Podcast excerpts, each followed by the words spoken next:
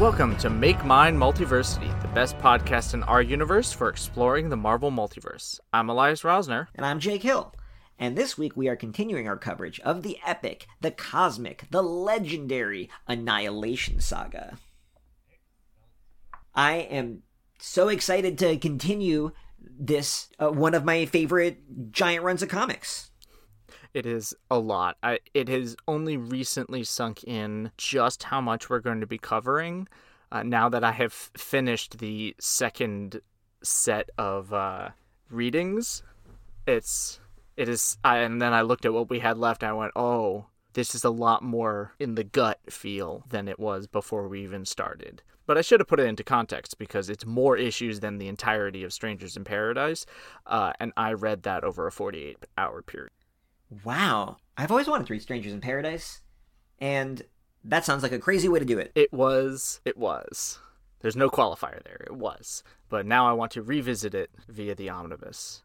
I feel that because I am revisiting this, and it's a lot of comics. I think we have this divided up into 11 parts, this entire run. Something like that. And I gotta say, of every one of those 11 parts, I think this is the collection of issues that I think is the weakest. Okay, 12. It's going to be 12. 12 parts. I think that this is the book that's least representative of what this run is going to feel like, and is the most it just has the farthest most tangential. While this is definitely our first introduction to a bunch of characters who are going to become very core to this story, none of these creators we're going to stick with for very long. And none of these ideas are going to end up paying off in that big a way. Yeah, they're definitely middle. They're definitely there to be like, this is what's going on. They're scene dressing. If this were a big tie-in event, I feel like these would be the tie-in issues for the characters.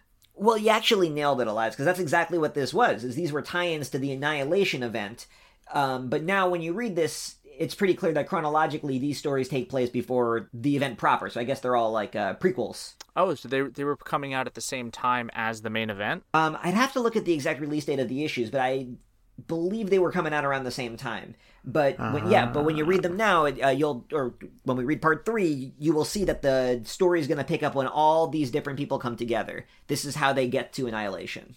Gotcha. Okay. Well, I should probably, for those listeners who are jumping in with us on part 2, Annihilation is this big cosmic event, happened about 10 years ago, 2010, was that when it was published? Even earlier, started? This was 2005, 2006. Wow, I was so wrong, and we even talked about this last time, so it shows what I remember. 2005, and it was big Marvel cosmic. Annihilus, big bug guy from the Negative Zone, shows up in the universe, wants to eat everything. Well, he doesn't really want to eat everything. He's not Galactus, but he wants to conquer the entirety of the universe and destroy all the life within because it's his, he wants it, it's his. Not very complicated motivation, but the perfect kind of villain for this kind of story. And it really has the feel of a war epic. We're introduced to Richard Rider Nova, who had to literally watch all of his friends, acquaintances, and an entire planet get brutally murdered before running into Drax and his human friend. Her name is Cammy. Thank you. Cammy. Sure for Camilla, I think, or Camina. I do not remember. I just remember her personality being the quintessential 2005 disaffected teen. She is a Camille. She is from small town Alaska, and she is caustic. Yes. She is 10-year-old Daria, but way harsher. Yeah. So that's pretty much what happened in the last time. This time, we have 3 different miniseries, one featuring Silver Surfer, one featuring Kl'rt, the Super Skrull, and the other featuring Ronan, the Accuser. And basically each one... So if you're reading this in trade, it's Annihilation Book 2, or split between the 2 complete collections, and it is published in order of starting, I think it's 17 days post-Annihilation Wave, counting up all the way to, I think it's like day 100 or something, day 99. Yeah, it ends on 99. I'm guessing day 100 is very important for the Annihilation main series. And then at one point they cut to day 7,300, but we'll get to that. I'm so glad you're keeping track of these numbers. We'll get to that. I just knew you were the kind of nerd for this series. You like, yeah. Feel like Babylon 5. Yeah, this is the kind of stuff I really love. Although I wouldn't remember any of the numbers if I hadn't been writing them down. But basically, Silver Surfer takes place within the first month and a half. Super Skrull, the next 2 months. And then Ronan about 10 days before 100. Or Elias, 2 weeks before 100. You're getting into this. I can feel this. This is happening for you. We're moving. We're getting close to something important, but it never feels like it while you're reading these miniseries. That is Other true. Than following the numbers and going, what's going to be at 100? That seems important. But basically, Silver Surfer is, you know, a who's who of all the heralds that I didn't know existed. They're fun. They're weird. They all hate each other. And we are introduced to two new characters, Tenebrius and Aegis, who I have abbreviated as TNA because I have no shame. Silver Surfer does stuff. It's fun. He gets his surfboard back. He has encounters with Galactus. Again, we'll get more into it later. Super Skrull has Kl'rt on the run, trying to clear his name after he literally punched in front of a million other people, his warlord queen. So great job there, Kl'rt. Great job. He is clearly the best hero that we could ever have met. Well, and he's trying to destroy the Negative Zone's very own Death Star machine. They have this like big planet-killing doomsday device that they're gonna fly through the universe. We'll talk all about that. Harvester of Sorrows. Harvester of Sorrows. It looks like a giant bee. So Kl'rt has an adventure with a kid sidekick and his mech android girlfriend who really, really likes him. And also the other guy whose name I can't remember. Not Hawal. The one who, if you hit him more, Daddy Kl'rt, he gets you talking about more Preak? Of him. Yes, Kree. Preak.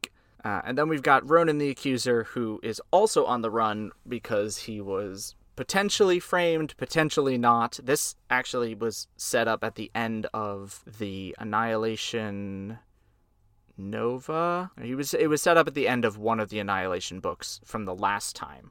The prologue issue, I think it was. Yeah, the prologue issue. This, I think Super Skrull was also set up there, but definitely Silver Surfer stuff. Basically, the Ronan one is a knock-em-up western on a planet where you've got muscle-bound meathead men going, grr, arg, no females, and then Gamera leading a bunch of women who fight them, and then some guy shows up because cosmic bullshit, and it's basically one planet-wide brawl for the entire time. And then the Annihilation Wave shows up, and it's time to move on. My notes are going to say some very similar things. Yeah. We'll get more into the nitty-gritty of all this, get some details that I definitely glossed over, but that's kind of the gist of it for anyone who wanted my horrible summarizing skills. Well, that shows us where we stand, but now let's... Let's get into it for real. Talking about Annihilation Silver Surfer, numbers 1 to 4. They are written by Keith Giffen, who has been writing most of the issues we've been reading so far, and illustrated by Renato Arlem, colored by Jun Chung, and lettered by VCs Corey Petit and Joe Caramanga. So I looked up Renato Arlem, and he does. He's been doing a lot of Marvel stuff in this era. My favorite thing by him that I read was in 2011. He did a very underrated Age of Apocalypse ongoing, that was really neat and full of heavy Marvel continuity and dark and apocalyptic. And I thought his art for that was super cool, and I like his here a lot. Yeah, it's definitely painterly in some way. It captures the cosmic nature of it. Honestly, when I was reading it, it felt like a book from the 80s, but with modern coloring techniques. Or not modern, but like modern for that era, especially with the way every page is. There's a lot of gutter space, or there's a lot of bleed space in between what is the edge of the page and, you know, the actual edge of the page. It's always like it's within a frame. That always makes me think of Fables, the Vertigo series. Yeah. had those crazy illustrated frames around all the pages. Mm-hmm. Yeah. Those were always really pretty. But it's like that, yeah. Every page, but without the fancy frames. Yeah, but I know everything's really indented, which makes it look cinematic. Mm-hmm. And it has like a really steady rhythm of a page of a bunch of small panels, a page of a bunch of small panels, really big panel. Yeah.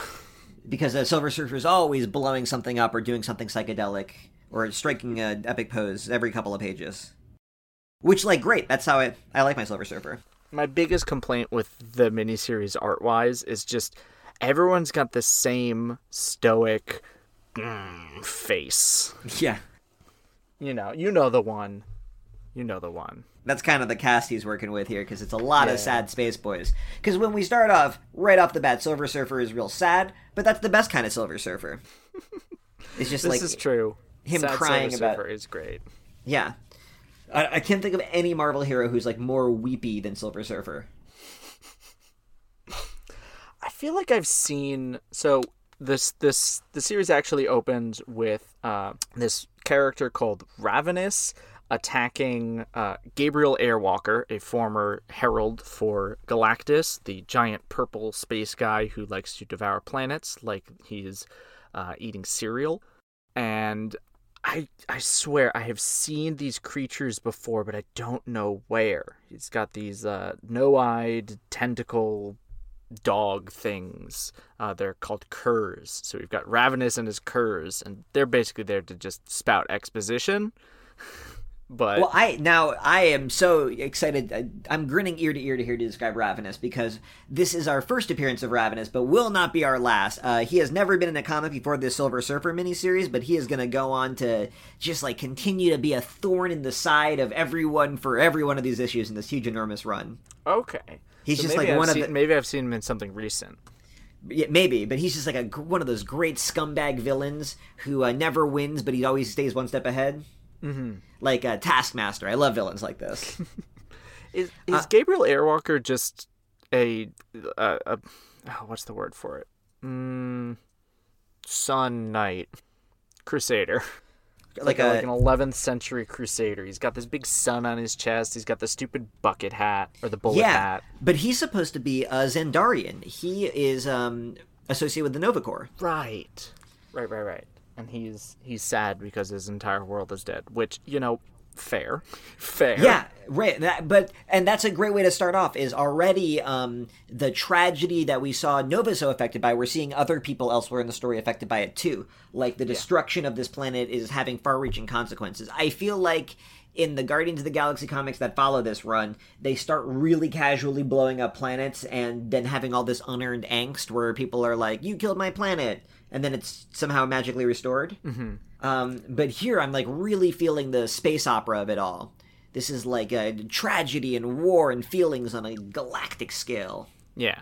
And while we don't see the other planets that are being, destroyed, and it's implied that obviously Xandar isn't the only one, we feel the death of Xandar radiate out throughout the series and throughout these different characters. And then when other planets are destroyed and those people are feeling pain, we have the touchstone of Xandar to then basically transfer that over to Planet X. And that's storytelling 101, baby. Mm-hmm. So getting down to like what Ravenous, how did you understand his motivations by the end of this miniseries? Like, what's Ravenous all about? He feels like a merc. He's basically just a merc. That was my understanding. He's a merc for Annihilus. He's not really beholden to money in the same way as like other merc characters, but that's kind of what I felt. And maybe I just didn't understand him super well. Well, that's like pretty par for the course with it. I feel like Silver Surfer comics are always so feelingsy, and like the story always takes a backseat. I do know that he very much is like continually challenging Silver Surfer on why is this so much worse than what you did. He's continuously making that connection, and Silver Surfer is like on the back foot trying to defend, what he did for Galactus, which was, pretty horrible. But the other equivalency between them is Ravenous says that he's the wielder of the opposing force, which is the opposite of the power cosmic. And the thing he's doing for Annihilus is he's kind of like being his herald. He's going out in front of Annihilus and like seeking out great powers for him to devour. But instead of eating planets like Galactus does, Annihilus wants to eat Galactus. Yeah.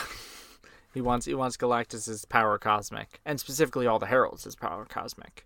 Yeah, he wants to eat all of them as like little snacks, and then he wants to eat Galactus as the big meal, or maybe Galactus as the dessert. He looks like a dessert. And you've always got room in your dessert stomach for power cosmic. Yeah, which is infinite. The infinite power. Yeah, I just I really liked the combat between Ravenous and Silver Surfer throughout this. There's like a lot of fighty issues here, and one thing that just kept it fresh is like both of them could like bend reality, so they were not just attacking each other, but they were affecting like time and space and the rocks and making just like stuff spiral around each other, and it was just an excuse for cool artwork and weird cool cosmic ripply stuff. And at one point he creates a black hole, which God, I think by the end of this series, I don't know if it's just this many, I think all of them, but I was ready to throw Skeeta out a window into the hungry hole, which is what she calls the black hole. I'm like, okay, that's one way of calling it. Well, before we get into, oh my God, did I forget to write, it's Skeeta? I have to check. Did I forget to write that name? Skreet, that's right. Skreet. We gotta talk about, so another thread running through this is Thanos confronts Annihilus, and they kind of make like a dark alliance. Yeah, and Thanos is like, until it displeases me. So we know that betrayal is gonna happen at some point. How do you feel that this take on Thanos? God. You really got in my head last time. How do you think that Giffen's take on Thanos compares to the more familiar movie version? Honestly, I think they're pretty much the same. The movie Thanos is more warlord-esque. Very much, I do it on my own. But he's kind of the same here. He kind of stands around. He postures. He's like, I'm big and scary. But he wants other people to do his work for him here, which is interesting. Which is what he does for most of the movies, actually, until the end. Yeah, but like there, it's direct underlings, whereas here he's making a deal with another powerful force. Yeah, and their end game isn't exactly clear. Although I really liked Giffen's writing of the villains and their posturing and their manipulation. I was like on the edge of my seat waiting for either their plan to come together or for it to all fall apart, because it just like you could feel it was so taut. Yeah. It's kind of understated, but that the first meeting between Thanos and Annihilus, I was cackling because there's this big splash page, and there's these tiny little dialogue balloons, and I don't know, there was just something about that scene where I'm like, all right, Thanos, they're kind of just sizing each other up. Annihilus says, Thanos of Titan, the mad Titan, no. Thanos, I've been called worse, as has Annihilus. There, you see, we have common ground. And I'm like, all right, cool, sure. It was not what I was expecting, but exactly what the two characters would probably do. Like, I bought into it. Well, and this is just like, as that kind of sci-fi nerd, this is your jam, right? Like the two bad guys meeting in this dark chamber with the windows looking out on their warship, and then all his generals are standing around, and he's just like, leave us. And they're all like, my lord, are you sure? And he's like, you dare question me? Just that seems like real Elias bait. Yeah. And it's great. I'm into it too. But then Skreet gets to stay around, and I'm like, oh, God. What I like about their confrontation, too, is Thanos is they never say what they're about, but Thanos is like, are you declaring war on universal balance? And you can tell he's just recognizing this kindred spirit of like a being out there who's totally willing to like destroy the fabrics of reality for nothing. He thinks that's awesome. Yeah, pretty much. And Annihilus wants this universe because his universe is getting smaller as this universe gets bigger. Or the negative zone is getting smaller as the universe gets bigger. And he's like, that can't stand because I've conquered the negative zone, and all that is conquered by Annihilus is Annihilus's property forever and ever unto eternity. And you're stealing it from me, so I'm going to steal it all back. Get fucked. But what I was reading, that the only thing I could think was, he's like, your universe gets all the dominant genes. Well, I get all the recessive genes. You are not the first non-Metal Gear Solid player to quote that at me this week. I don't know what that says. It says that it's an iconic quote. It's so ridiculous. I did see a video where Gilbert Gottfried recited that Liquid Snake monologue, and it was glorious. Oh my God. I need to see this now. Post show. I'll try to put it. Maybe I'll put it in the show notes below this when we post it. We also get introduced to, like you were saying, all the different Heralds of Galactus. I don't think they're all real freaky and groovy. I don't really think it's worth getting into the complex backstories that they each have. But did you have like a favorite of the bunch? Any one of them stick out at you? Not really. I mean, actually, no. Terrax. Terrax stood out because he looks like Darkseid, which I'm guessing he was a Kirby creation. I believe he's old school. I believe he goes back to Kirby Fantastic Four. Yeah. So, because he had that like classic Kirby look. Most of them were just kind of, they had cool designs, but I didn't really care about their backstory. So we had Redshift, we had Fire Lord, we had the aforementioned Gabriel Airwalker. We have, everyone's favorite sad boy, Silver Surfer, and we have what's the current one's name? Or not current, Stardust. I really like Stardust's design.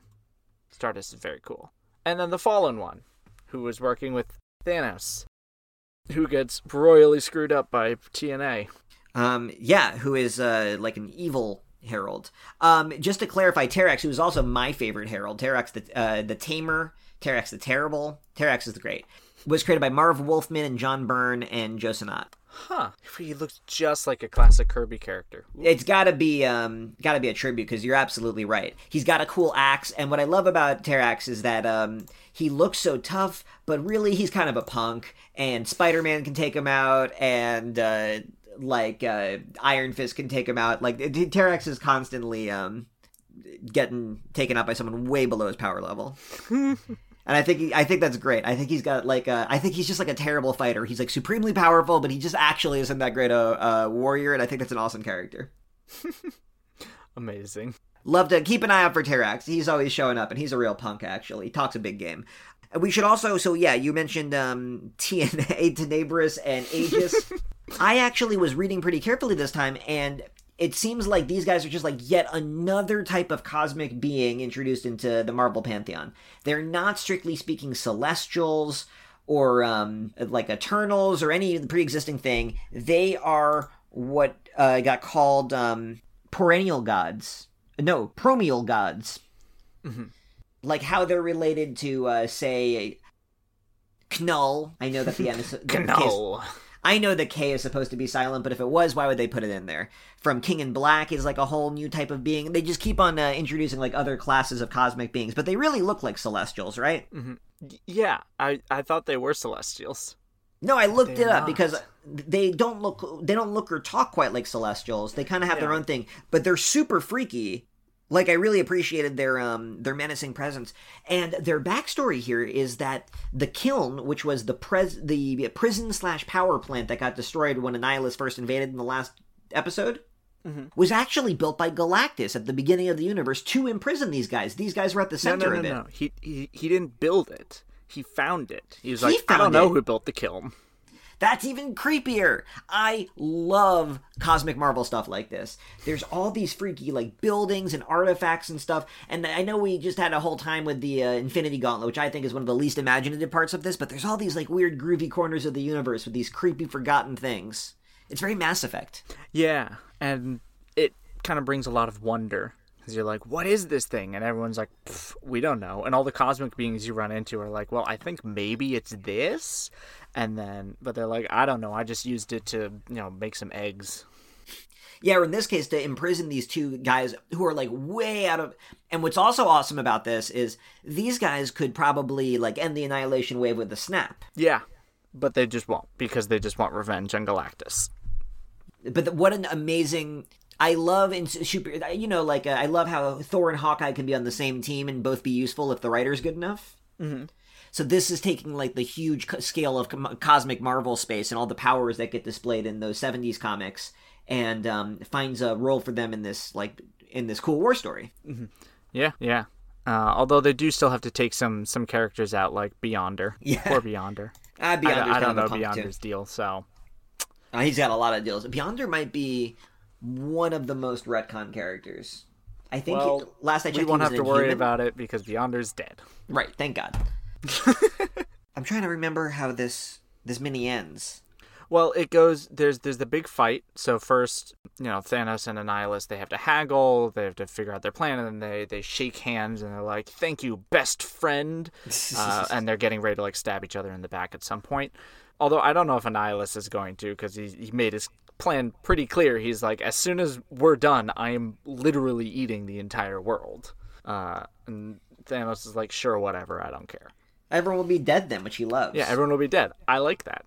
Yeah, Galactus tells us all about the war at the start of creation. He locks people up in the kiln. And then the Surfer and Galactus meet up again because the Surfer summoned him, but politely. And so Galactus summoned Surfer politely. So the Surfer's like, oh shit, it must be important. Galactus only demands. Which I thought was a great little understanding of the dynamic. Surfer's like, oh, he's actually coming to me for help. And not just being like, you gotta show up. Clearly he's worried about something. And it's not like there's a lack of good stories with Galactus and Silver Surfer having a complex dynamic, but this just felt so true to it and so just an interesting episode in it. Yeah. And they have a conversation about, feeding and whatnot. And Galactus like, I need your help. Will you be my herald again? I'll give you your powers back. Or I guess more power. And Surfer's like, no, but also yes. He accepts. I think Galactus wanted to wear away a lot of the guilt and the things that he had learned on Earth and the things that made him more human, in big air quotes, because we can apply more human to non-human species in the greater galaxy. We don't have a good word because in our world, we've never really encountered aliens. But it's a theme that Marvel loves. Yes. So the Surfer's like, no, leave me with my sadness. My sadness propels me forward or something like that. And so Galactus gives him his power back. Ravenous shows up and is like, I'm going to take you out, Galactus. And Galactus is like, sure, bud. Have fun with that. He opens his hand. Surfer shows up and Ravenous is like, oh, shit. And he runs away. You like that page, huh? Silver Surfer flying out of Galactus's fist and then all the ships in the sector exploding. Yeah, that was epic. And the perfect way to close out an issue is you can feel the not the tension, but the release, the opposite of tension. Yeah, there's all that hype, and because we're in a trade, I can just go to the next page. I don't have to wait a month. I think that of this part, the one thing that I can see somebody criticizing this issue, criticism I do not for the record share, is that Silver Surfer's constantly agreeing to become Galactus's herald, and having him do that once again is a surrender. Mm-hmm. But I just maybe it's just because it's so well executed, or because the emotions work so well for me, or because I just don't care. So of course he's going to become the herald again, and then ditch it again, and then become it again. That's the cycle of the Silver Surfer story. It's about the relationship between these two really weird characters. And Surfer's also like, I'm going to make sure that you can't eat any planets with life or whatever. He's like, I must feed. And Surfer's like, yeah, I know. I really like the fight, that ending fight with Ravenous, mostly because the Surfer uses cosmic glue to stick Ravenous to, I don't know if it's a fake surfboard or a second surfboard, and then he kind of just drips out a new one for him to surf on. And then we skip ahead to day 40. So all of that, the battle beforehand, was on day 21. Did you ever read Dan Slott and Mike Allred's Silver Surfer series? Yes, I did. One of those boards was, a duplicate, and the other one was Toomey, the name of his board. Oh, yeah. His board is named Toomey. Toomey. I really like that. Yeah, it's a delightful series, and but he didn't name the board. What's her face did? Dawn. Yeah, but she did. But we know better. We know that one day the board will have a name, and the name is Toomey. It's just important because Dawn named it Toomey. Important to note. Yeah, that fight's awesome. I love... That's what I'm talking about, where Silver Surfer... Like, a boring person would have Silver Surfer punch and shoot lasers out of his fist. But a clever thing is to have Silver Surfer, like, do weird stuff by, like, molding his board and creating new ones, because he just can do that. He can just conjure stuff from nothing and turn something into dust. Mm-hmm. And he leaves Ravenous alive because he's like, learn from this. And I think that is a great understanding of who Silver Surfer is and why he's a hero, and why we want to follow Surfer, even though he has this complicated, fraught past. Or like he's struggling to do what is right and also struggling to help other people learn from their mistakes and not just show up like Ronan and murder a bunch of people because they did something. Because he operates on like this mythic scale, so his morality has so much more weight than like a cowboy character who's in the dust.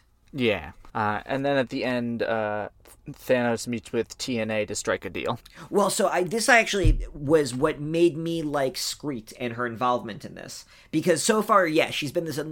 I think I understand why you want to give Thanos someone to sit on his... like an annoying sidekick for him to yell at and have his say his evil plans to. Yeah, that has pretty much been her role. But here we just like find out what her deal is just a little bit, and it turns out that she is like this primordial being who managed to hide the extermination of her species by these ancient gods, just like this bug infestation in the early days of reality. Yeah, a chaos mite. A chaos mite is what they call her, yeah. And I think that gives her such fun weight in the story, how her effect is that she's so annoying, but she's so ancient. Mm-hmm. That's like a fun thing to think about. But then it also is just like, where did the kiln come from? And why are these gods who were locked away from before time here? And why does the universe have to get bigger and the negative zone have to get smaller? It's like you feel how existential Cosmic Marvel is, even while it's like cool explosion stuff and cowboys looking for their bounties. And villains posturing over how much they're going to murder each other once their deal falls apart. It's such a great science fiction palette. I just like it's delicious. Yeah. All right. So I think we're going to take a break, and then we will come back with continuation of Annihilation Super Skrull. Hello, we're the hosts of the Multiversity Manga Club podcast. I'm Emily. I'm Zach. And I'm Walter. Each month, we pick a manga to read and discuss among ourselves. Past books include Monster, A Silent Voice, and Pokemon Adventures. We also look back on the past month's installments of Weekly Shonen Jump, discussing the highs and lows from the Viz anthology. We've even discussed notable manga adaptations, like Netflix's Death Note. At the end of each episode, we announce next month's book club pick, so you can read along with us. We're always open to suggestions for future books as well. So join us on the first Friday of every month on multiversitycomics.com, Apple Podcasts, or your podcatcher of choice. And welcome back. We are talking Annihilation, and we are getting into Super Skrull, the Super Skrull miniseries. Super Skrull. So Super Skrull was written by... I've known this guy's name for a long time, and I have never known how to pronounce it. But Javier Grillo Marczuk, I think, is the writer. Is illustrated by Gregory Titus, colored by Chris Sotomayor, and lettered by VCs Corey Petit and Joe Caramanga. So Javier Grillo Marczuk is a very prolific TV writer, and you've probably seen his name in front of a lot of stuff, Elias. Maybe?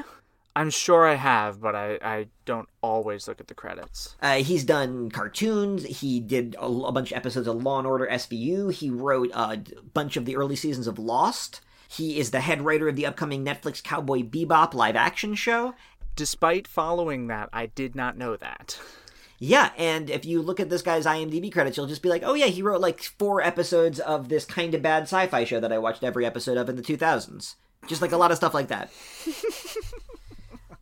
And I watched a bunch of shows like that, and I know you did too, so you'll definitely be familiar with this guy's work. He wrote this miniseries, which I feel like was all over the place, but we'll talk about his writing, certainly. And Gregory Titus, I looked over too. I looked up too, and he is a very prolific artist. He's done some other Marvel stuff, but he's more involved, it seems like, in doing lots of branding stuff. Like, he does the artwork that ends up on the packaging of Star Wars toys and things like that.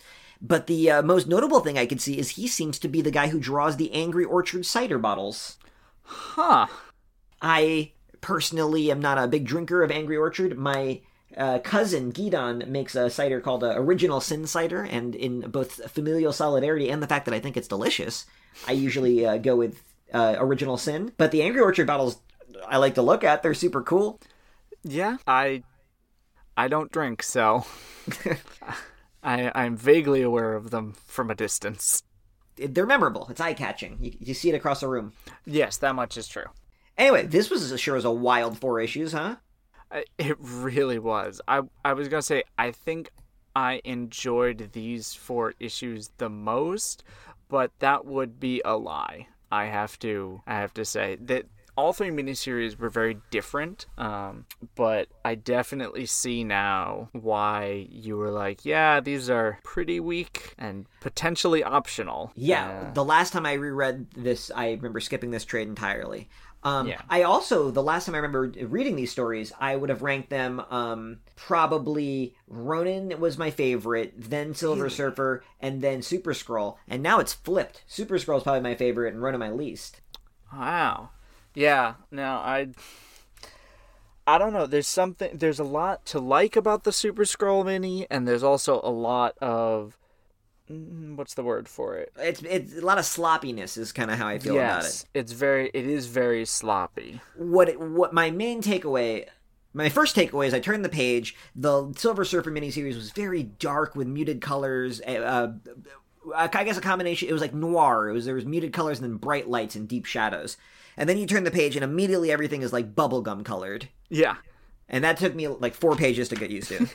I wrote in my notes, Planet Axlo, idyllic, beautiful, dead. Because I'm like, this planet ain't surviving. I just wrote pink in all caps.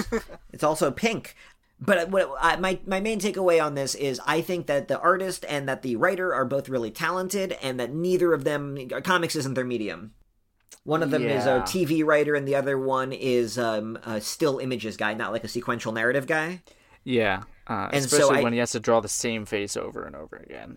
Yeah, and when there was action was hard to follow often. There wasn't like even when there was a great sense of location, there wasn't a great sense of sequence. And the writing had all these like really creative little beats, but they were like dulled out weirdly. They really could have used it. They could have used an actor or something elevating the ideas. Yeah, and a lot of this, I guess I'm skipping a little bit ahead, but the ending, it didn't track from what was going on in the rest of the series.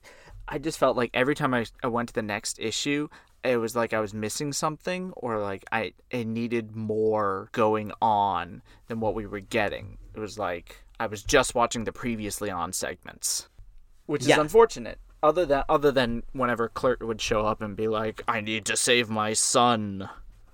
Well, let's hone in on Kl'rt then. You a Kl'rt fan? You a fan of the Super Skrull? I like his name. He's got a cool name. I didn't love him in Empire, but like I liked the role he played in Empire. He's not always the most lovable. The shamed... advisor to the king who's like, well, I did try to kill you that one time and I killed your parents. We saw that in Young Avengers. Yeah, he's killed a lot of people. Brutal. His parents those one time.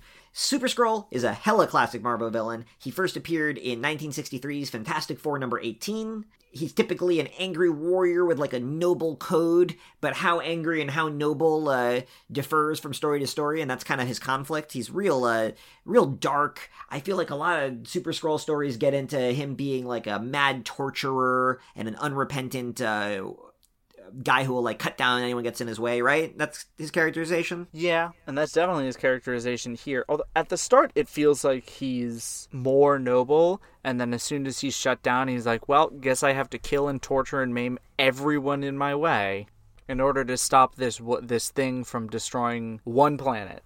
He's very, very selfish. Yeah, in that he's way. Also, I have to mention though, I would be loath not to mention a very solid choice for fighter in Marvel vs. Capcom 3, and the best character to play in the original Lego Marvel game. Oh my god! So, my Kl'rt fandom goes deep. And for those who aren't that familiar with the Super Skrull, his gimmick—he is a Skrull, so like all Skrulls, he can shapeshift. But due to a science experiment, he also has the powers of all four of the Fantastic Four. Which is pretty rad, and he's usually depicted as, like, being sort of on fire with the Thing's arm and always stretching, and then I guess one of his arm is missing, so that, you know, for the Invisible Woman's powers. Or he's, like, levitating a force field or whatever. Yeah, something like that. He's usually represented with all four at once, and then, you know, dividing up during the fight. So right off the bat, though, he's fighting a bunch of bugs, and they drop you right into the action, and it's not exactly clear who these bugs are or why he's fighting them at first. Mm-hmm.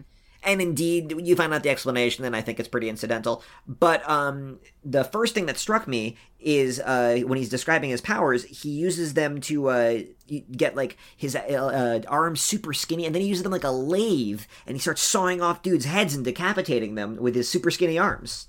Yeah. And you're just like, oh, snap, Mr. Fantastic would never do that. That's freaky. And I think that's, like, the good TV writing. That would be a really freaky, violent thing you could do on, like, a, I don't know, an anime cartoon or something, or an adult cartoon. Mm-hmm. And it would visually be really striking, but I think it could use the heavy lifting of an animator or an actor or something to imbue the moment with a little bit more meaning. And I think that's kind of where TV writing doesn't translate well necessarily into comic writing, is there's all these other moving parts in TV, music that can help sell your beats. Mm-hmm. But here I don't think he's doing enough scripting to, like, sell the beats as much as he needs to, because the team is so much smaller. It's just him and the art team. Yeah.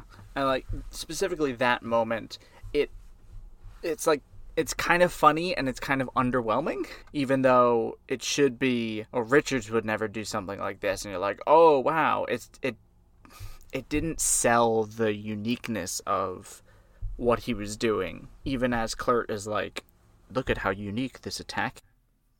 Yeah, and then the little, the bug who's getting his head chopped off is just going, irk, and it's kind of, it's a deflating beat, it's not like a shocking beat. Yeah. Even as what you're seeing is pretty shocking. And on the next page, he's turns one of his stretchy arms into rock, and then he punches through, like, three more guys, and they splat like gross bugs. The creativity is there. I just think the execution's a little off, and that remains the case, even though there's a bunch of other just, like, gory things. I was just like, yo, and I had to write down. A lot of the posing, though, very intense. Yeah. Very iconic. You could see a lot of this, like, slapped on the side of a cereal box. Yeah.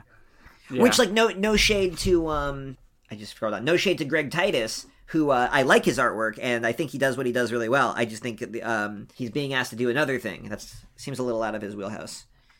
But anyway, like you said, Collard goes and he checks in with his commander, and the status of the Skrulls at this point in Marvel history seems to be that they're in chaos. What do you know about where the Skrulls are at from, like, Marvel sci-fi in the 80s and 90s? Nothing. What I gathered from this series was that the Skrull Empire had been decimated, and they're now a bunch of warring factions all trying to, you know, one-up each other and reclaim Skrull space or something. In John Byrne's Fantastic Four, very notably, Galactus consumes a planet, and that planet is the Skrull throne world, their capital planet. Oh, yeah. And that happens in the late 80s, early 90s. I forget the year of that issue, but probably the 80s. But that's still what we're dealing with, and that's what has the Skrulls devolve into these like warring factions in different corners of space. And the next big attempt at Skrull unity is going to be Secret Invasion, which is a pretty famous story that the movies are adapting now. And that's where Hulkling's mom ends up getting killed, right? I believe that happens prior to them, but it plays a role in Secret Invasion. No, not Secret Invasion. When the homeworld planet is consumed. Oh, yeah. That's where Hulkling's mom dies. Yeah. That Galactus story has, like, pretty far-reaching consequences. But so there's a shocking moment when Kl'rt is, like, talking about how loyal he is to the Skrulls, and then he betrays his Baroness Commander Lady. Yeah, it's such an fuck it moment. I love it. I'm so loyal. Fuck it. Punch. But what he's so loyal to, like, doesn't exist anymore. I actually think that the story captures, like, what a lost soul he is. Where, like, oh, he's, like, totally loyal to his people, but, like, what even is his people now? Is it this lady? Is it that commander over there telling him something different? Mm-hmm. So he just punches everybody. But he ends up making his escape with R'Kin. And in my notes, I wrote real Jeff Katzenberg Disney movie energy from this little jabroni. Because Jeffrey Katzenberg was the guy who was always like, put in an animal sidekick, make the gargoyles talk, right? That was Katzenberg? I think it was. Probably, yeah. I'm not a Disney historian like some folks are, but... That is a very accurate description of this character. He's got overalls and big shoes and big gloves and a stupid face. He's basically just there to be like, Mr. Kl'rt, what are you doing? You're not the hero I thought you were. And get all pouty, and if this were a Disney movie, Kl'rt would have a crisis of conscience and turn around. But instead, he's just like, yeah, sure, whatever, kid. In the cartoon movie of this that like a cheap animation studio is making, they still get Tom Holland to voice this Skrull kid. Yeah, probably. I'm not sure about that, Mr. Kl'rt. But Kl'rt is here to destroy the Harvester of Sorrows, which is a pretty sweet name for a thing. It's a Negative Zone weapon. And from my understanding, the Annihilation Wave just, like, flies through planets and wipes them out. And then the Harvester of Sorrows is supposed to pull up behind it and, like, literally harvest the wreckage to be fuel for the wave to continue on. Yeah, it is literally harvesting their sorrows. It has very little description except being a giant cosmic straw that looks like a bee. Like a beehive. It's got the stripes. It's maybe like a cartoon beehive. Yeah. Not like a real beehive. Like a cartoon beehive. And this art is very pink and cartoony. Yeah. But so to get to the Harvester of Sorrows, this ends up being like a real get to place A to get to place B to get to place C. But the places are pretty interesting and stuff happens in each of them. Yeah. So you got to find the Sith Wayfinder. Yeah, very Sith Wayfinder plot. I hope that doesn't become a thing. But he, in order to get to the Negative Zone, to get the person he needs to get the thing to destroy the Harvester of Sorrows, whatever, he breaks into... It's a fetch quest. Yeah. But he breaks into the Baxter building. He goes to Earth. He just, like, casually flies to Earth and breaks into the Baxter building while Mr. Fantastic is just, like, typing on a computer or whatever, writing his novel. And he's like, Richards, I need help. And Reed's like, the Super Skrull hits a button, locks him in. Kl'rt's like, are you done? And I'm like, dude, you don't need that much sass. Dial it down to like a 3. Only Doom gets to sass Reed that much. Now, I like that everybody who deals with Reed, the only coping mechanism is to be this sassy. Just like if you have to talk to Reed regularly and you don't develop this sense of sass, you've just blown your own brains out. Yeah. I could see that. I feel that. Yeah, Reed, man. But there's a really interesting story moment that happens here, actually, that I picked up on. Which is? Kl'rt basically explains to Reed, not in detail, but he mentions there's this annihilation wave coming and I have to stop it before it gets to Earth. And Reed Richards was shit, if he was anything, if he was smart, he would look through a telescope and see this giant wave of bugs coming. And then he would organize Earth's mightiest heroes, the strongest fighting force in the galaxy has been proven time and again, and they would stop the Annihilation Wave. But he doesn't do any of that. No, yeah, he's basically just like, oh, sure, what, you want access to the Negative Zone? Fine, whatever, it gets you out of my hair. Yeah, so he can get back to whatever he's doing, which I think, this is 2006, would be Civil War. We're actually, don't you worry, Elias, if you might remember, Civil War is where Reed Richards builds a prison in the Negative Zone. I think you're going to be stoked. I think you're going to be like, oh, is this Negative Zone prison a cool story idea that I'm excited to see the real good guys fight against? Anyway, that's the future for now. Kl'rt is looking for the guy who built the Harvester of Sorrows. It's a lot of chaotic action in the Negative Zone. Hard to follow, cool panels, cool power uses. Yeah, I mean, most of it is a lot of fighting. He goes from place X to place Y. He frees a bunch of prisoners on a prison planet because he needs basically Dr. Mangala. Like, he's just space bug Mangala. There's no getting around that. I feel like every evil empire has a space bug Mangala or two. Yeah. He's like, I only care about the science. While he tortures people and builds the compliance spine, or the spine of compliance, which was a thing. But a bunch of prisoners want to basically kill him. And Kl'rt's like, no, not yet. I need this first. The one person it is worth pausing to mention. So we just meet a lot of characters, and some of them are pretty cool. And again, they don't have enough of an impact, I think, to really get into who all of them are, with the exception of Praxagora. Yeah, I guess. Just a while. She's going to be around for a little while, so she's worth it. She's worth mentioning. So Praxagora is a real sexy robot, and I think that's what Elias is sighing at. She's a real sexy robot lady. Yeah, with the very cartoony early 2000s. She's got the bob haircut. She's got the giant boots. Like, it's a design. Yeah, there's like a certain kind of manga that's really popular right now. Yeah, or the aesthetic. Yeah. Definitely that is. It actually reminds me of Runaways aesthetically, but Runaways does it better. Right, and those were coming out around the same time, so they probably were drawing from like a similar artistic touch point that somebody more familiar with manga in that era could identify better than me. But Praxagora, she's like a robot lady, and her robot planet was destroyed by the Annihilation Wave. All these people's planets were destroyed. She's got the hots for Kl'rt, though, and literally she's shooting heat at Kl'rt because she's got superheated plasma. Yeah.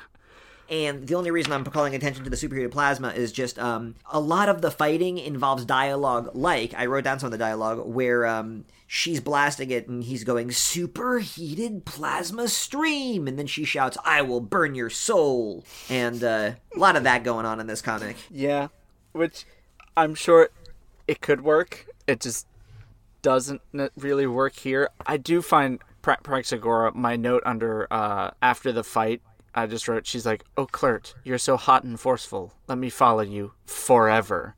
That's her narration. That's the opening of her narration. I'm like, all right, cool. That's her character now. Yeah. I'm also, as I'm flipping through this, she's drawn kind of inconsistently. She's got, like, lights that appear and disappear. Sometimes she's got colored differently, different parts of her turn into different textures of metal. She's got cheek vents? I kind of like the cheek vents. They're on her face cheeks, to be clear. Yeah, when they are lit up blue, they look fine. In that first panel of issue 3, it's horrifying. I also like in some panels she looks more monstrous, like her big boot feet look like kind of like claws. Yeah, I think she would be a cool monster girl, but they don't go commit to the monster look. So I think there's only one big thing left to talk about. Yeah. Yeah, after we got through Praxagora and her partner's hit me fetish. I mean, that's an X-Men power already that they're stealing. I don't know why it's always got to be like that. I do know why. The answer is Chris Claremont. Whoops. This comic ends with the betrayal of little R'Kin.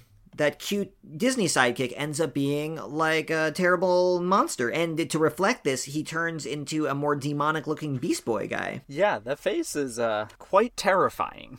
I mean, it's hard to really be that harsh to little R'Kin, though, or medium R'Kin now, because when I'm flipping around and there's this page of Super Skrull turning in his limbs into a cage to hold him in. And it's not like our protagonist is, like, not freaky. No, I meant, like, his... Like, the way he's drawn in comparison to, like, other panels. I'm like, he's got the devil face. Yeah. Sometimes he's more chunky than other times, too. Which is a little fair, because he's a shapeshifter. But also, inconsistencies. Yeah. I don't know, those lips. I don't like them. The Skrull ridges? Yeah, they don't like them. Yeah, I don't want to touch them. They look like a unpleasant texture. So I was pretty shocked by this betrayal. I'd even read it before and forgotten. I just remembered him being cute and annoying. And then I was even more shocked by his brutal torture and graphic mutilation. Yeah, but I mean, even before that, like we were building up to this big battle. They were going to save the day, and then they're not able to because R'Kin doesn't fire the missile that's going to destroy the betrayer. Not betrayer, the Harvester of Sorrows. Hawal finished making it because, Kl'rt put him in the spine of complicity and then beheaded him. I believe it's a device of his own making. Yeah, and R'Kin's like, "But father figure, you should put me in charge of the missile." And I'm like, everyone's like, okay, because there's nothing that's really, been built up to be to say he's going to betray them, which on the one hand, great twist. On the other hand, poorly set up. So it depends on how you read that. I was caught off guard by this, but I was also like, all right, I guess. Didn't really track. But my favorite part of that whole thing is the planet is destroyed. Kl'rt's son is dead. And they even are gloating with a cup full of his melted remains. Just got a cup of sun. Like his, like, spiritual remains. It's like... They really get into, like, oh, yeah, and then also we, like, liquefy the essence of the planet and spiritually consider that to be our victims. Like, they really get into it. Yeah, it's pretty messed up. And R'Kin is all for it. Like, he's like, you're a bad person, Kl'rt. And I'm like, yeah, R'Kin, but you just allowed an entire planet to get liquefied. Yeah, by a guy who's then trying to, like, feed it to the one of the, like, survivors. Yeah. Just like the evil next to the cartoon evil is pretty cartoony little cartoon lad. Yeah. And there are a couple more things, but I just want to know, since when does Kl'rt have mind control powers? He's had it on and off before in his history. I don't know which Fantastic Four member he gets it from. Okay. Not the it would have been nice to see before in the series, at least, because that just comes out of left field here. Yeah. I like my Chekhov's guns. Showed at the beginning, fired at the end. I'm with you. That's that sloppiness of this mini. Yeah. But like page by page, beat by beat, you're like, yeah, I see the story in this. It's really good. It's just all over the place. Yeah, and it's full of moments that could be cool, but end up kind of falling a little flat, like R'Kin attacking with his laser pistol that also has cartridges. Sure, whatever. Sure, so we get this machine gun style page. Plasma beams, let's call them. With cartridges? Sure. Okay. And then we've got the aforementioned torture. And then to save everyone, what's his face? Kl'rt? Thank you. I kept, for some reason, because R'Kin, I just kept thinking of Raccoon from Dragon Ball Z. I can see why. For no reason other than the name. So Praxagora and Kl'rt have to save everyone by absorbing infinite energy and discharging infinite energy. And in order to do this, they have to kiss. Yeah. Which, okay. I mean, if there was any form of romantic bond that was built up over this other than they hit each other and yell each other and Praxagora thinks it's hot, which I'm not to diss on people's fetishes, but like it didn't seem healthy. Well, it was a real case of liked all the wrong parts of Empire Strikes Back. Yeah. Yeah. Where they bicker, but you also have to have them have good tension. You can't just have the bad tension. Those stories are based on a combination of them. But I guess she survives the 7,300 days past. That's like 20 years? I was going to ask. I didn't do the math. 7,300 days.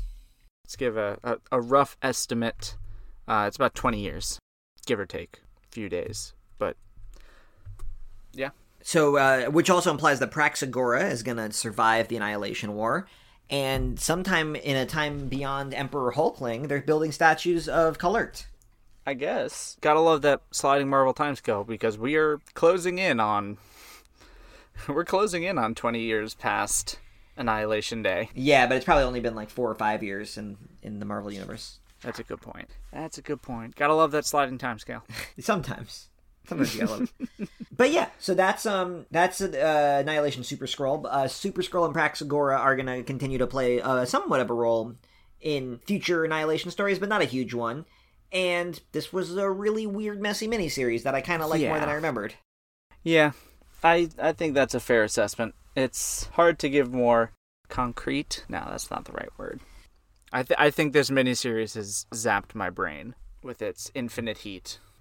Yeah, no, well, it's a real brain zapper because it's hard to hold it all. It's so sprawling that it's hard to like hold all the different parts in your mind at once. Yeah, like a surprisingly large amount of stuff happens in it, but it also feels like nothing happened, and not in a good way. I guess my summation of it is the Harvester, having a super weapon is cool. Harvester of Sorrows is a dope name. Its look wasn't that iconic, but like having an odd part of your story where Super Skrull's got to go on a suicide mission to blow up a weapon, and then he fails, but then he gets his revenge. That's like that's space opera stuff. Yeah, and that's a solid basis for a mini. It's just all the details get lost in the middle, and we spend all this time hunting for this random guy in a random prison planet, and then to basically amount to nothing, which feels kind of like the point, but I don't know. I guess because I didn't really like Kl'rt. I like Kl'rt in general, but like here, didn't really like following Kl'rt. Yeah, he's a real nasty son of a bitch. Yeah, but sometimes you not enjoy following nasty characters, but there are some stories where the anti-hero is you enjoy following, and other times you're like, you want to see them get what's coming. Here I was like, I just want Kl'rt to not be front and center anymore, and none of the other side characters were anywhere near engaging either. That makes me interested to talk about our final miniseries, which I had an interesting experience with reading. Oh boy. We're talking about Annihilation Ronan, number 1-4. These are written by Simon Furman, illustrated by Jorge Lucas, colored by Dave McCaig, and lettered by VCs Corey Petit and Joe Caramanga. So I had to look all these people up. And the one thing that I found that was kind of nutty is Simon Furman kind of lightweight created the Transformers as we know them. Legit? He was the writer of the original Marvel Transformers miniseries, which was... I'm not a keeper of Transformers lore, but from what I can remember, that was kind of the first time they were turning it from a toy into having a story and a lore. A lot of the characters and the gods and was Furman's ideas in those early Transformers stuff. Wow. I've never been. I know people who swear by like people who are intelligent people with great taste who did explain to me that there are these amazing political Transformers comics about the true meaning of democracy. I'm like, yeah, I want to read those. And then I pick them up and I never can get into them. But I believe them. I just, it hasn't clicked for me yet. But they have Simon Furman, the writer of this Ronan series, to thank. I also, Jorge Lucas is a Marvel artist who does a bunch of art in this era, but what I really remembered loving about this and what I still love is I really like Jorge Lucas's style. It's very different than the previous two series. Yeah, it is. It reminds me of, I keep saying Jason Burroughs, but it's got these very fine inks, fine lines. There's a lot of detail. It's like a 2000 AD comic. Yeah, which I believe is Judge where Dredd. I believe that's where Simon Furman did most of his comics work, was in Marvel UK and 2000 AD stuff. That would do it. So that would make sense. Yeah, and it reminds me a little bit of James Stokoe, although James Stokoe's a little bit more, or Daniel Warren Johnson are all, I think, in the same school, but this is a little bit rougher and sketchier. Yeah, and with the coloring, it's a little, I don't want to say flatter, but... The colors are very flat, like they're these really computery color gradients. Which is a shame, because Dave McCaig does do very, very good coloring work. Well, this is also, remember, when a lot of people are switching to digital for the first time, so... Yeah. I'm not so familiar. Work. I'm not so familiar with Dave McCaig that I know like when he's switching over from one style to the other, but I imagine one comic was one of his first comics to be digitally colored by him, and that was probably like a whole transition. And I think it was just the wrong style for this coloring approach. Yeah, this is so inky. It would look good with something more naturalistic. I think these colors would have worked better with someone like, we just said his name. Oh my God. With like Gregory Titus. Sure. Yeah. These I think colors... it would have worked a lot better there. Yeah. That it would be less bubblegum colored. This had like more of a palette. Yeah. Less jarring. So Ronan opens up. Ronan opens up on... what is basically the most Judge Dredd style opening, Mad Max. He even has law puns. Yeah, he just like says lawyer things as cool one-liners. You have just honed in on one of my favorite things about Ronan the Accuser that watchers of the movie who have not read a comic with Ronan might not know, is that Ronan just goes around just saying courtroom stuff before he murders people. That's such a good shtick. I love it. It was fantastic, and the right way to open up a Ronan series. Even though I didn't really know a lot about Ronan, but I think that was the right way to do this. I'm trying to find the line. Right at the beginning, he finds the guy he's hunting for, and he goes, accused, allow me to defend myself. And then Ronan just beats the crap out of him and goes, the defense rests. Yeah. And it's just like, Ronan, they only talk like that on law shows in America. Why are you talking like that in space? Do the Kree just love Law and Order? He says, we must now adjourn. Yeah. As he's dragging him away. Anyway, this is Ronan's shtick. He always talks like this, and I love it. Yeah. And then later he's talking to the guy, and he's like, did you do it? And the guy's like, yeah, even though it would mean this thing. Yeah. So do you have anything to say in your defense? Not to you. And then they have a few more exchanges, and then he's And then he's like, very well, Mets of the Kakaba, I sentence you to trial by combat. And he releases a dinosaur. And then he's walking away. It just says, defend yourself. So I feel like some people, being into superhero comics, might pick this up. I'd be like, this Ronan doesn't feel like a protagonist. But I think the recent example of a story that pulls off a character just like this is Ronan is basically the Mandalorian here. Yeah. Talks a little more, but... Right, talks a little more. You can see his face, and he's a little bit more law-abiding. The Mandalorian is a little bit more religion-focused, I guess. Mm-hmm. But he's very into... He's like a fanatic, and he's going through space, and he's saying his catchphrases, and just like the danger level is really high. If a person did this on Earth, this would be very upsetting. But for some reason in space, this feels like it's a weird adventure serial.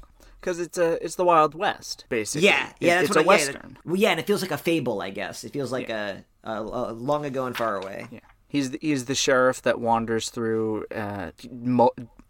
doling out frontier justice.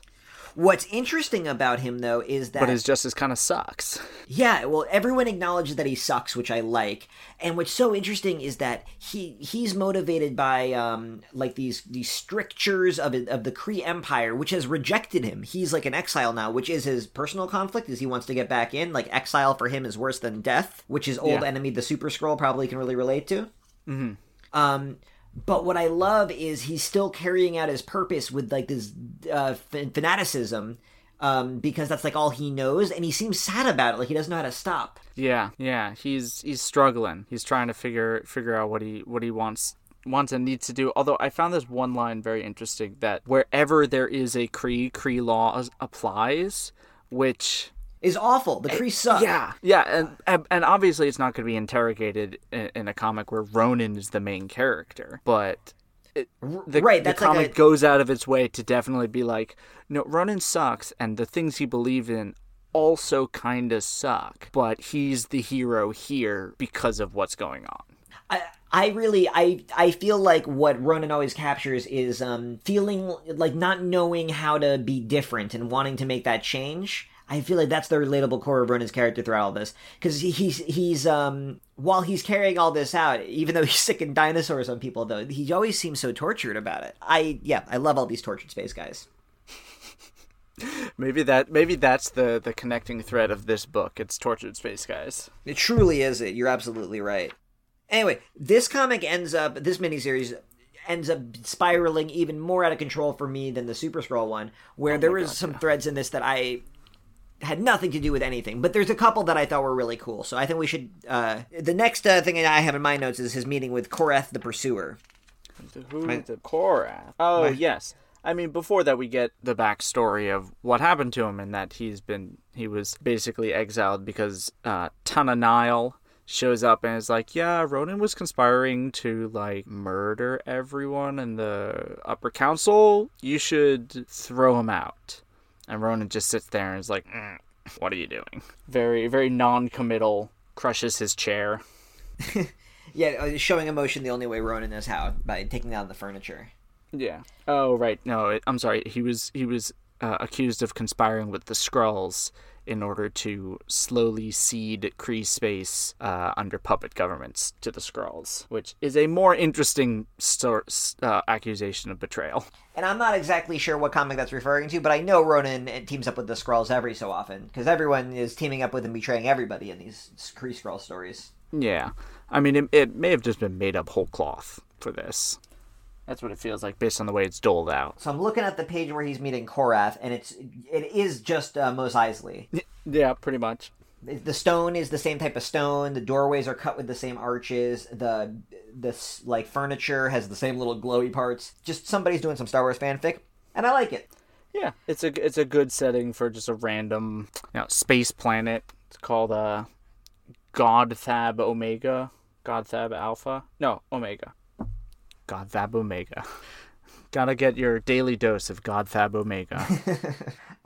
What I like about Korath's presence in the story is that Ronan has been so hateful towards everybody, but Korath is like his old friend, and you see this, not warmer side. I guess warmer side. It's a comrade in arms, and you see that he does care for people. Yeah.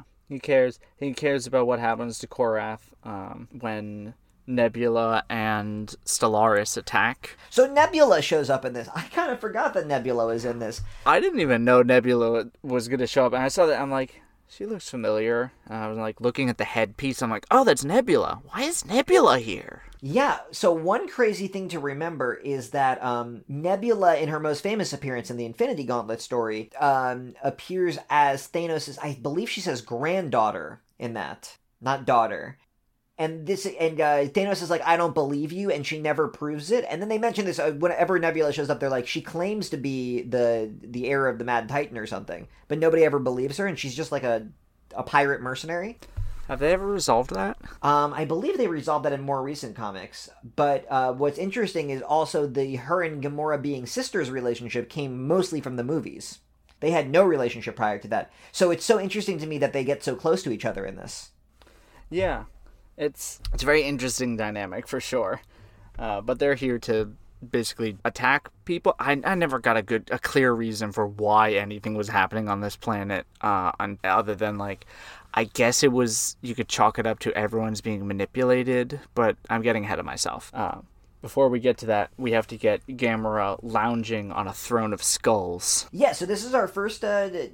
Our first appearance of Gamora in our reading, but we know she's a big character from the movies, right? Yep. She has a very different look. So she has a very different look. While there are elements of this I like, I think that as you might see by the end of this and from her characterization, the hood and the creepy hood and cloak is actually a totally rad outfit for her, and I like that. The suspenders covering her nips and the crotch skull are a little unfortunate. It's not so egregious here on the skull throne, but as soon as she starts moving or showing up anywhere else, it might be some of the worst costuming I've seen. Yeah, the like sexist swimwear stuff is like really to a degree an unimaginable degree, but. Yeah. Also, a little bit unfortunately, I kind of think that this tells you a little bit more about Gamora than how she dresses now. I feel like the motorcycle leathers are not really her as much, and neither is the like the Mass Effect plastic armor, because what Gamora is she's like the leader of mercenary assassin squad. She's not like a barroom brawler. She's a throne of skull sitter. Yeah, she needs something a little more ostentatious, something a little bit more. Skeletor? Yeah, like Skeletor. So I don't think it's got to be lingerie, but I do think the like medieval assassin, like Assassin's Creed, like bad guy in Assassin's Creed is what her look should be. That's a good description. Oof.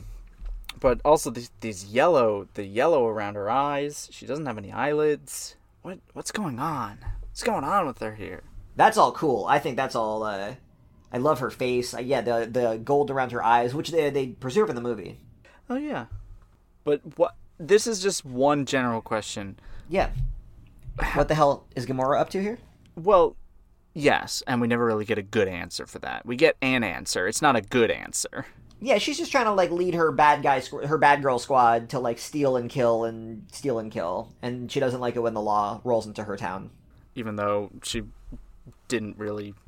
I don't think she objected to it being the law. I think she was just objected to anyone else showing up. At least the comic never makes it clear that she was objecting to the law part of Ronan and not the Ronan part of Ronan.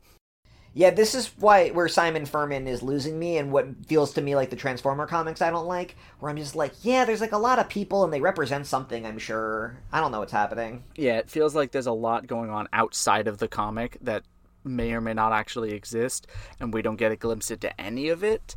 We're just kind of seeing the after effects of bits and pieces of it, and there's this grand mystery, and it's all very... God, Clone Saga is the wrong way to describe it, but honestly, I'm getting flavors of the Clone Saga's complicated, convoluted narratives where there's a lot of mystery in the background, but the mysteries really aren't that interesting. And so when you find out the answer, you're like, well, then what was the point of any of this? It was when you write a suspenseful question without knowing how you're going to answer it. And even the question isn't that suspenseful. I'm like, oh, there's a mysterious hooded figure, but like... They don't do anything to make me care. There's so many different plot threads going on. But what I wanted to ask was, because readers of this comic will note that Gamora does not have green skin. She's got ivory white skin, and I don't know when that change happened. Before this, Gamora's been colored with green skin. Typically, it's been a very pale green, and then later it gets to be a darker green. I actually don't know if there's a plot reason for this or if it's just a coloring error. I don't know. Whatever it is, it was a choice for the comic. It was very striking.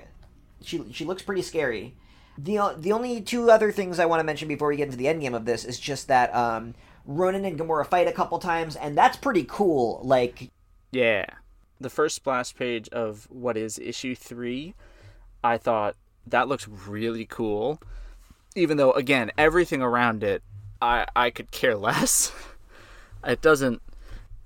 It has no emotional resonance. It's just two people beating each other up with cool Kirby crackle and whatnot. The really interesting part about that page, or at least what I wrote in my notes, was just it's immense cosmic Ronin, itty bitty bikini strap. Those are the two big takeaways from that splash page. Also trading cards in the background. Oh, all the gambling stuff. Yeah, you're right about the unfortunateness of this costume just completely makes it so that I couldn't in good conscience really go around recommending this to a stranger. Yeah. And that stinks. Ronan looks so big in that page too, and I like the page, but I'm like, why is he so big? That looks very Kirby too, actually, and so does the posing. Yeah, that was probably intentional. But then this fight is like, besides the really unfortunate costuming, is really good. Like, Gamora looks badass. She's stomping Ronan. It's like they're doing cool wrestling moves. It's a good exchange. Yeah, yeah. That was a big highlight for me. And then the other thing I need to mention because we need to mention is Glorian is here. Cool. Oh, don't forget about Tolk, the guy who partnered with Ronan for nefarious reasons. The only reason we mention him is because he is our link to the Annihilation Wave and to Gamora, because he's playing both sides. Yeah. And Talos the Skrull shows up, played by Ben Mendelsohn in the movies. Oh, yeah, that's who that was. Yeah, people are showing up here, but, your tone is, whatever. Just, a lot of people are showing up. Gamora just, didn't want people to come to this town, and now, sure enough, people are coming to this town, and they're all throwing down. And a lot of the fights aren't as good as the Ronan Gamora one, but that one was, hard-hitting, and they both looked like total badasses. Glorian is the most question mark part of this because he has almost no impact on the story, the larger story. He's just like a parallel thread that comes in at the last second to sow some chaos and then amount to nothing, right? Yeah, sounds about right. But I actually think he kind of detracts from the story, too, because he's just this extra human element that doesn't need to be in this non-human story. So it's just weird that there's this, human maniac running around using his superpowers to sow chaos in space. On top of, why does that need to be here? It just makes the universe seem smaller and Earth to feel so much crappier. Yeah. I'm embarrassed to be a human. Because of Glorian. Because of Glorian. Glorian. What a name. Yeah, he's pretty wasted. Every time Glorian shows up, though, it makes me think of the Kenneth Rocafort art. For those who don't know, I'm trying to think what has he drawn at Marvel, because he drew Sideways over at DC, and he's done a whole bunch of covers. Yeah, I know him from his covers. But he channels that same style of lots of inks, lots of very fine inks when he's drawing. His stuff is very line heavy, like how Jim Lee and a lot of 90s art is very line heavy. That I don't know how else to describe it. I want to mention Gamora introduces her blade as Godslayer. That's going to be her sword for a while, and I think that's pretty cool that she's got a sword called Godslayer. I just I like this bad girl Gamora as an assassin for hire who everybody hates. I feel like what Gamora a lot of MCU characters got a little too cleaned up, and she seems she seems so righteous and moral, and the Gamora I know and love is real tortured and real conflicted, and she does dark stuff sometimes. Yeah. I mean, like I said, this is my first introduction to Gamora in the pre-Guardians era, or pre-Guardians movie era. So I'm excited to see how we get from there to wherever we end up in Annihilation. Yeah, because she's pretty much an out-and-out villain in this miniseries. Oh, okay. Well, that's going to be fun. No, in the miniseries we just read. In Annihilation, she's going to have a lot more conflict. Oh, okay, good. Anyway, just to wrap up Ronan, all of this BS comes to a head when the Annihilation Wave arrives on day 99 of them entering our reality. Yeah, finally. Yeah, and everything erupts. What I guess I kind of like about this, and the place that this miniseries has in the larger series, is it's just checking in with all of these people who are having their everyday Marvel space conflicts, where they're all starting crime operations and pursuing revenge and getting into barroom brawls. But then none of that matters because bugs are here, and that's bringing all these disparate people who are fighting it. That's like, it shows that yesterday we were fighting, but tomorrow we are joined against the bugs. Yeah, and that may have been the point of the series, but that definitely got lost. Everything. I'm flipping through this, and the bug mayhem is, like, great bug mayhem. Mm-hmm. Jorge Lucas is just, like, drawing great bugs. His bug design is good, and... Although I did not recognize Erratica when she showed up. Yeah, she was not on model at all. So she just looked like another generic bug. I like her design here better, actually. I like her glowy antennas and the color scheme. Really? The green and the purple. I think she looks really cool. I like this art style so much. Fair. It ends with Ronan finally finds Tana Nile, the woman he's been pursuing, but she's been injured in the bug fight. Oh, yeah. Like I think I said this last time, Ronan is like one of my favorite characters in this whole saga, and this is going to set him on his quest, and his next stop is he found out that Tana Nile gave false testimony against him, leading to his exile. She was working for Ronan's political rivals, House Fiero. And Ronan is just like, well, I guess I gotta go kill House Fiero then. And what I like about this is Ronan is definitely in the Annihilation War now, but he is still just on this really personal revenge quest, and that's not resolved. Yeah. Where's the line? It was... Oh... I have lost, from Gamera, I have lost many graces. You lost that which you sought, the truth. And I was like, that was something that, for all the other stuff that goes on in this, I really liked that decision to kind of deny Ronan a clean ending exposition thing. Like, he gets some of the information, and Tana Nile clearly was conflicted over it. But he doesn't get the whole truth, he doesn't get all the information he needs, and it doesn't feel like a cop-out, like, oh, the writer's denying us this information. It felt like, oh, this information, it is important, but it really isn't important as, like, the other information that was given, and there's still a motivating factor that's not just deflating, throw your hands up in the air, it's like, well, now what? We will see more about Ronan's battle with House Fiero in the next installment of our read of the Annihilation Saga, Part 3. Ooh, that's exciting. Although the rest of the ending was very anticlimactic. Fortunately, when we pick up, we will be reading the Annihilation series proper. That'll be Annihilation 1-6. And then we will get a little epilogue, which is the duology Annihilation Heralds of Galactus, number 1 and number 2, which wraps up some of the like bigger cosmic threads that were introduced in these miniseries, which will play into the Annihilation War proper. And then finally, we are going to pick up the first ongoing we're going to be following, and following quite a great deal of it, reading Nova, number 1-3. Which is all collected in the Annihilation Book 3, at least I think it's all collected in Annihilation Book 3 and the second half of the Annihilation Complete Collection, which is Book 2. Yeah, you're going to like Annihilation, Elias. Like, I think the story proper is going to really kick off for you, but that Nova 1-3 is going to blow your mind. It's not what you're expecting at all. All right, well, I'm excited to find out. I'm excited for you to find out, too. So where can they find you, Jake, on the larger interwebs? Yeah, you can find me on twitter.com. I sometimes post there as @rambling_moose. And you can find me on this here podcast, which is part of multiversitycomics.com, a website where I also contribute writings type stuff. And you should read those if you like the stuff I'm saying. You, Elias, are you to be found on the internet as well? Yes, surprisingly, I am. Somewhere on the internet. You can find me on Twitter @Quetzelish. That's QUETZELISH. That is my handle for both my bug Annihilation Wave form and my real human form. You can also find me writing at multiversitycomics.com. by this point in time, Riverdale will be on its weird extended hiatus, but I will be covering Supergirl, unless that also has gone on a weird hiatus again, which, you know, could happen because we are living in very strange times. Almost as strange as the denizens of Earth 616 during the Annihilation War.